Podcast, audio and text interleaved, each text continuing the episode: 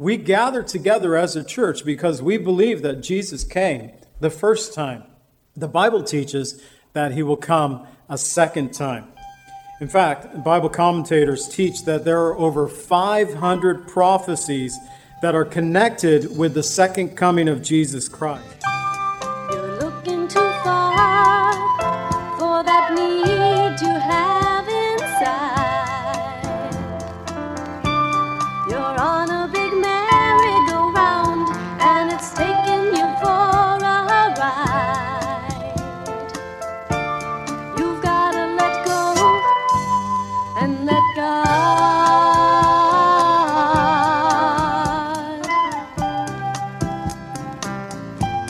Welcome to the Cleansing Word.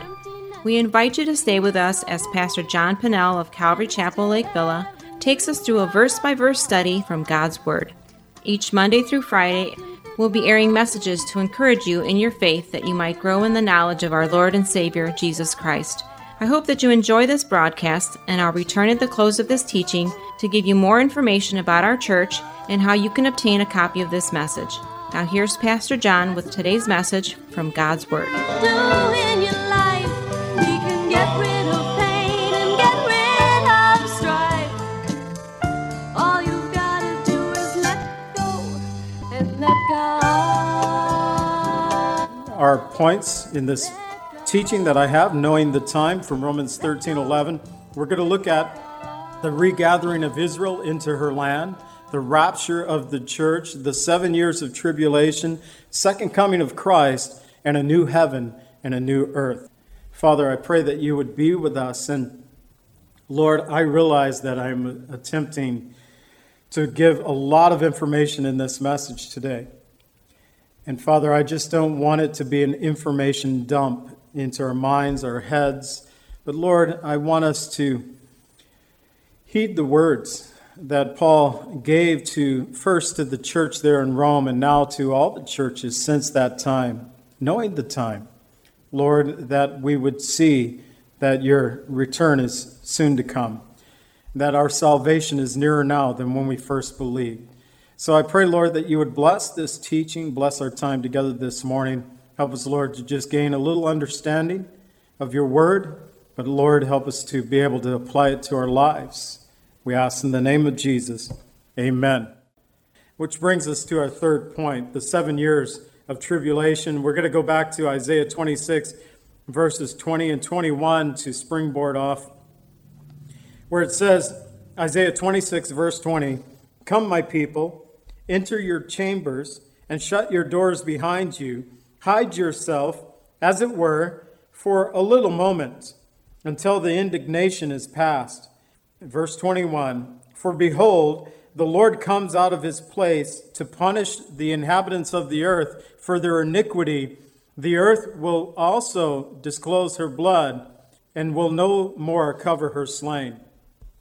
Well, until the wrath of God is poured out upon his enemies, Isaiah counsels the faithful bride to hide herself. This is perhaps a reference to the rapture of the church found in the Old Testament, and the church being caught up into the heavens while God's indignation and wrath is being poured out upon the earth for a period of seven years, what we know of as the seven years of tribulation.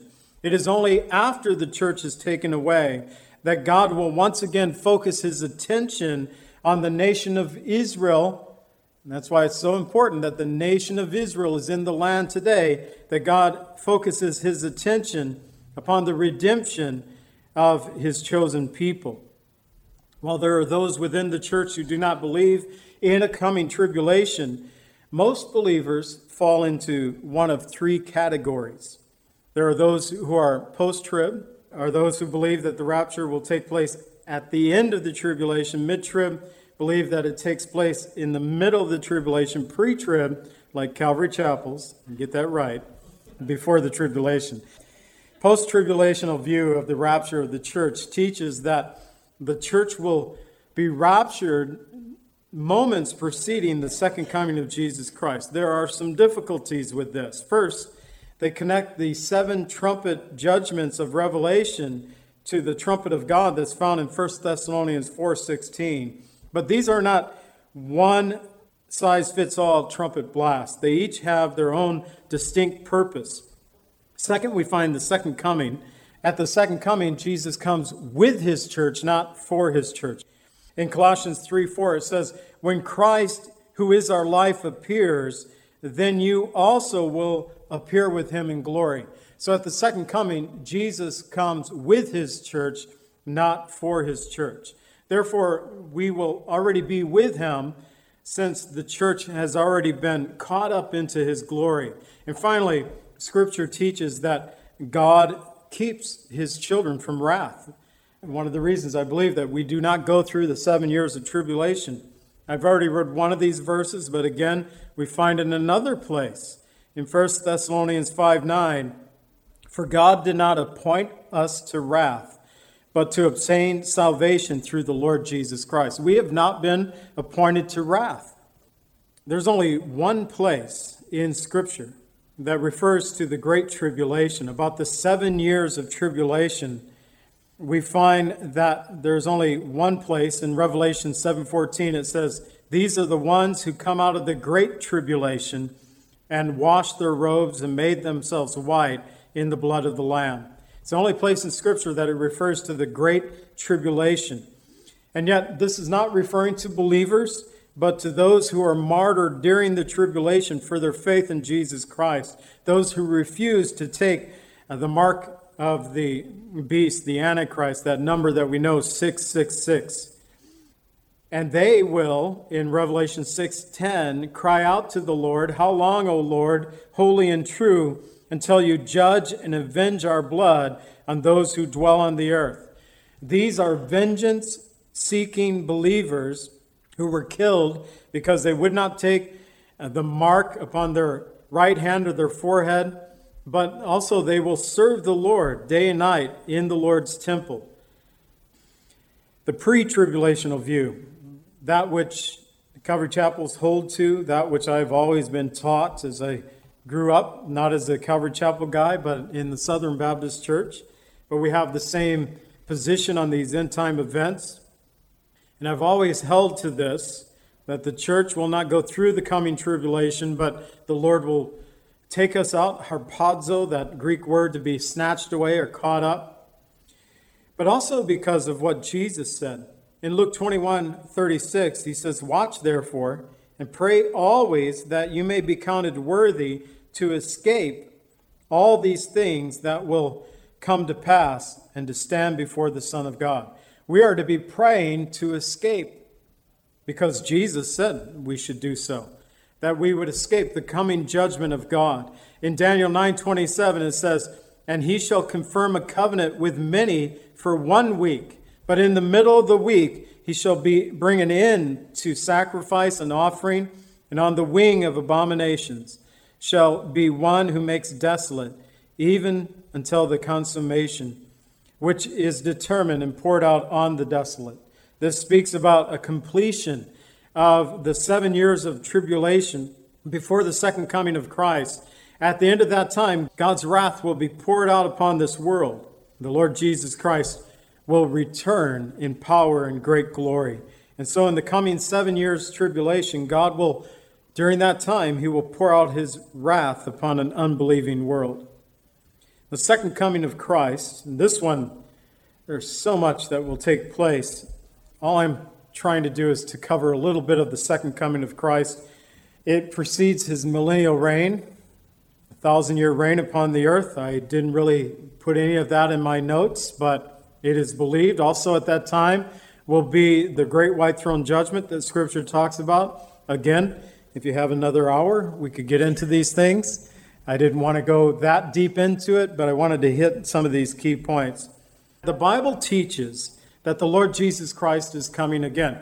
We gather together as a church because we believe that Jesus came the first time. The Bible teaches that he will come a second time. In fact, Bible commentators teach that there are over 500 prophecies that are connected with the second coming of Jesus Christ. Isaiah 40, verses 10 and 11 says, Behold, the Lord God shall come with a strong hand, and his arm shall rule for him. Behold, His reward is with him, and his work is before him. He will feed his flock like a shepherd. He will gather the lambs with his arms, carry them in his bosom, and gently lead those who are with the young. Now, Jesus' work upon the cross is behind him. That event took place at the Lord's first coming. But with his work behind him, Jesus says in Revelation 22 12, Behold, I am coming quickly, and my reward is with me to give everyone according to his work. And again, Isaiah 62 11 teaches us, Indeed, the Lord has proclaimed to the end of the world, Say to the daughter of Zion, referring to Israel, say to the daughter of Zion, Surely your salvation is coming. Behold, his reward is with him, and his work is before him. Behold, his reward is with him. He is coming with the clouds, according to Revelation 1 7, and every eye will see him, even those who pierced him, referring to the Jewish people, even those who pierced him when he died upon the cross at the first coming. And all the tribes of the earth will mourn because of him. Even so, Amen. Jesus is coming with the clouds. It refers to uh, the kingdom age or the second coming of Jesus Christ. Every eye will see him. And Jesus said so in Matthew 24 30. Then the sign of the Son of Man will appear in heaven.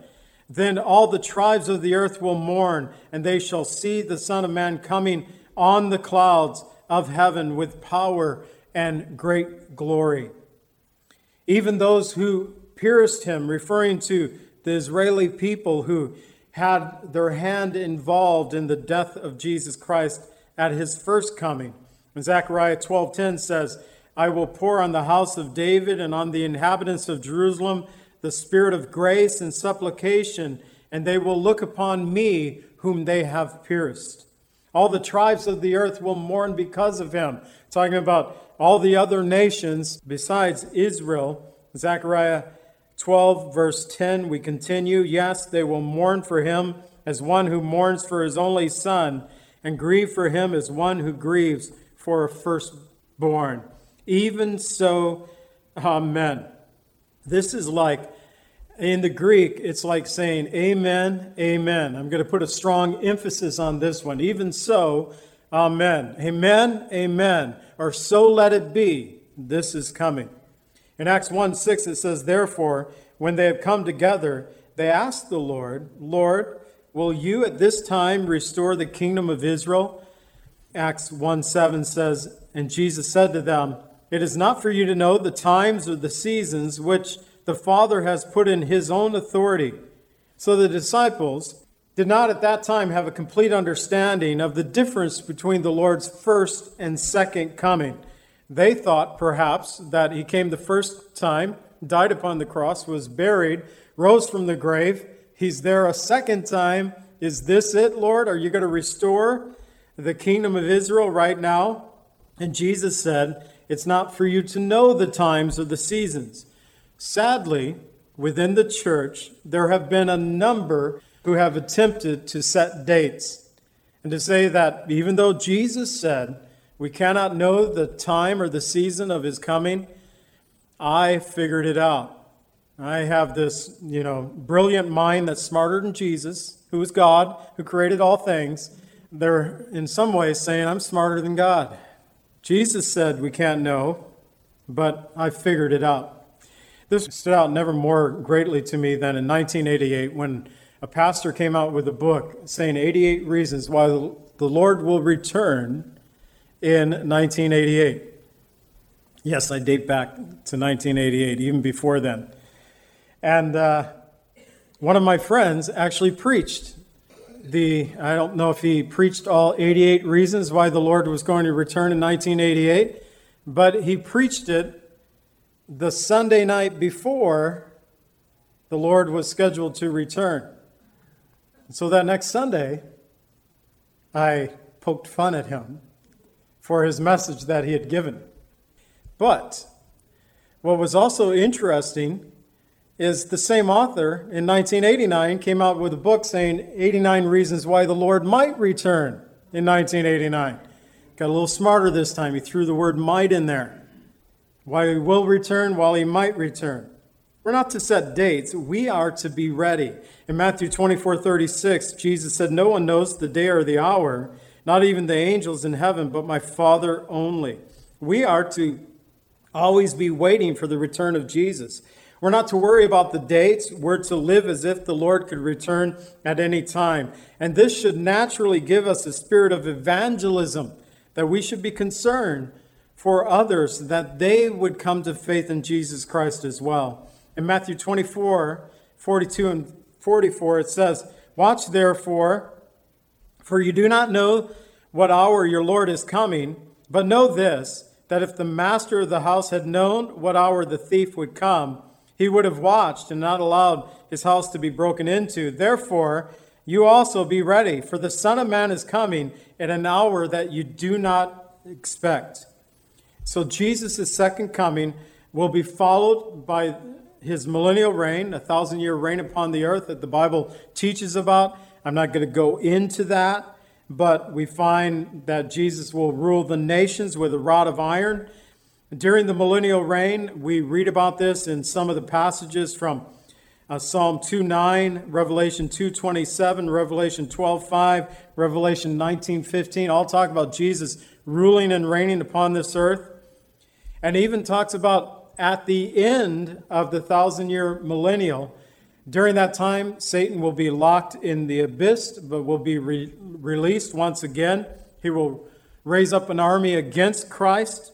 And one might think that a thousand year reign of Christ would not have anyone desiring to rebel against the Lord, but upon Satan's release at the end of the thousand year reign, it exposes the true condition of man's heart. It proves that even in a perfect world where Satan has been bound and locked away for a thousand years, where Jesus is ruling in righteousness and justice, that man's problem is not his environment, it is a condition of the heart. In Jeremiah 17 9 and 10, it tells us, The heart is deceitful above all things and desperately wicked. Who can know it? In verse 10, I, the Lord, Search the heart, I test the mind, even to give every man according to his ways, according to the fruit of his doing. So the second coming of Jesus Christ will usher in the millennial reign of Christ. And then after that comes the new heaven and the new earth. 2 Peter 3, verses 10 through 13 says, But the day of the Lord will come as a thief in the night, in which the heavens will pass away with a great noise, and the elements will melt with fervent heat. Both the earth and the works that are in it will be burned up. Therefore, since all these things will be dissolved, what manner of person ought you to be in holy conduct and godliness, looking for and hastening the coming of the day of God, because which the heavens will be dissolved, being on fire, and the elements will melt with fervent heat? Nevertheless, we, according to his promise, look for new heavens and a new earth in which righteousness dwells. Peter wasn't the first to teach about the dissolving of the earth. We find it actually several times in the Bible, in the Old Testament. In Psalm 50, verse 3, it says that a fire shall devour before him at the coming of God. In Isaiah 34 4, it tells us that the heaven will be dissolved, the heavens will be rolled up like a scroll, and all their host will fall down like a leaf falls from the vine, and the fruit shall fall from the fig tree. Thankfully, Peter follows this destructive prophecy of true global warming, saying that there is a coming new heavens and new earth where righteousness will dwell. You know, it is very interesting the hype that is now uh, being promoted about global warming. There are those who have uh, actually said that we have less than 12 years upon this earth and the earth will be no more.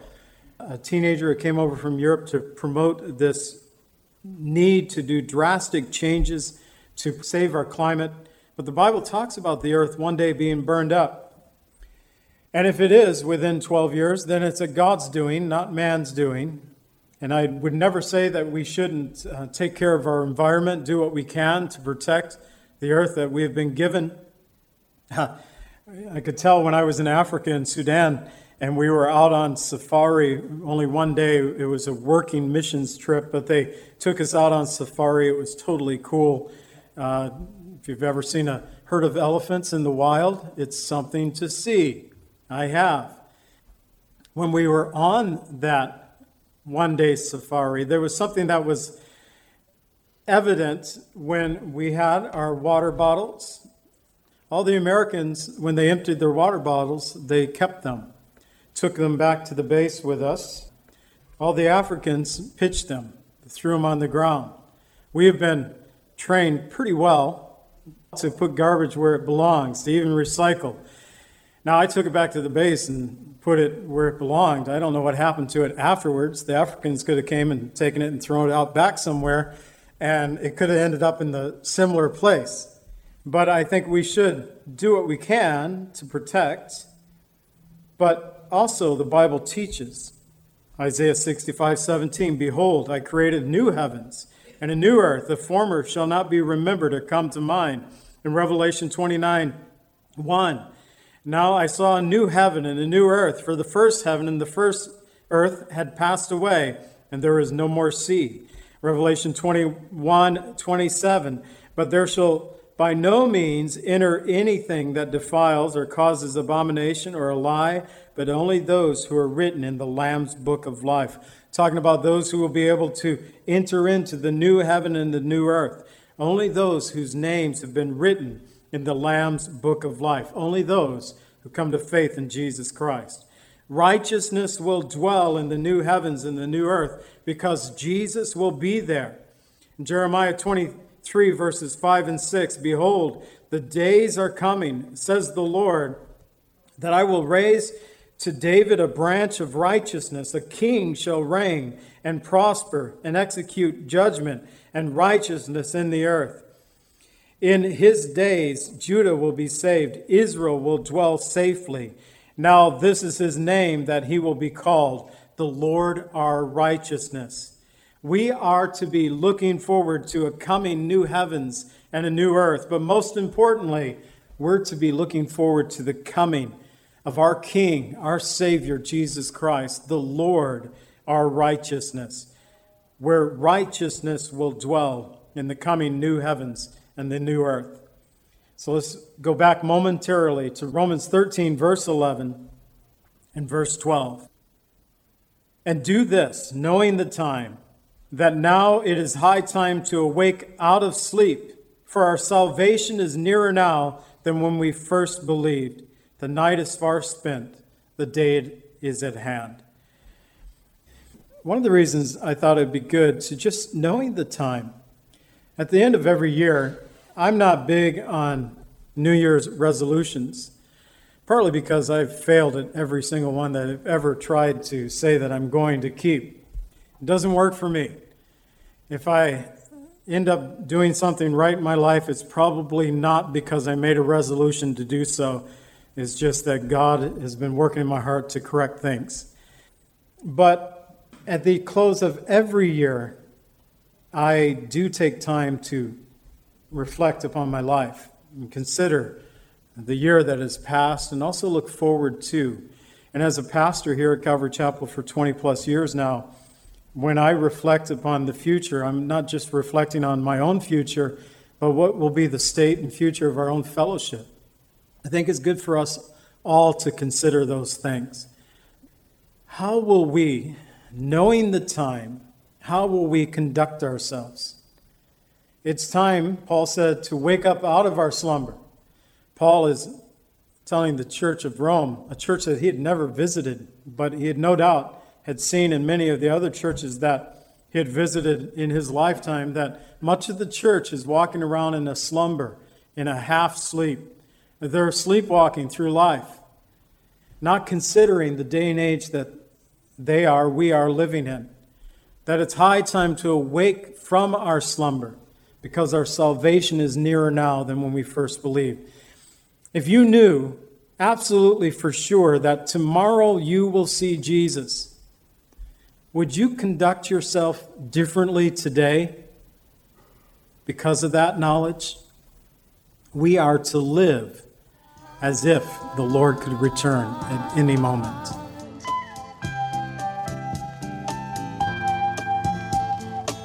Calvary Chapel is a fellowship of believers in the Lordship of Jesus Christ. Our greatest desire is to know Christ and to be conformed into his image by the power of his Holy Spirit. If you would like more information about Calvary Chapel, or if you would like a copy of today's message, please contact us at 847 265 0646. That's 847 265 0646.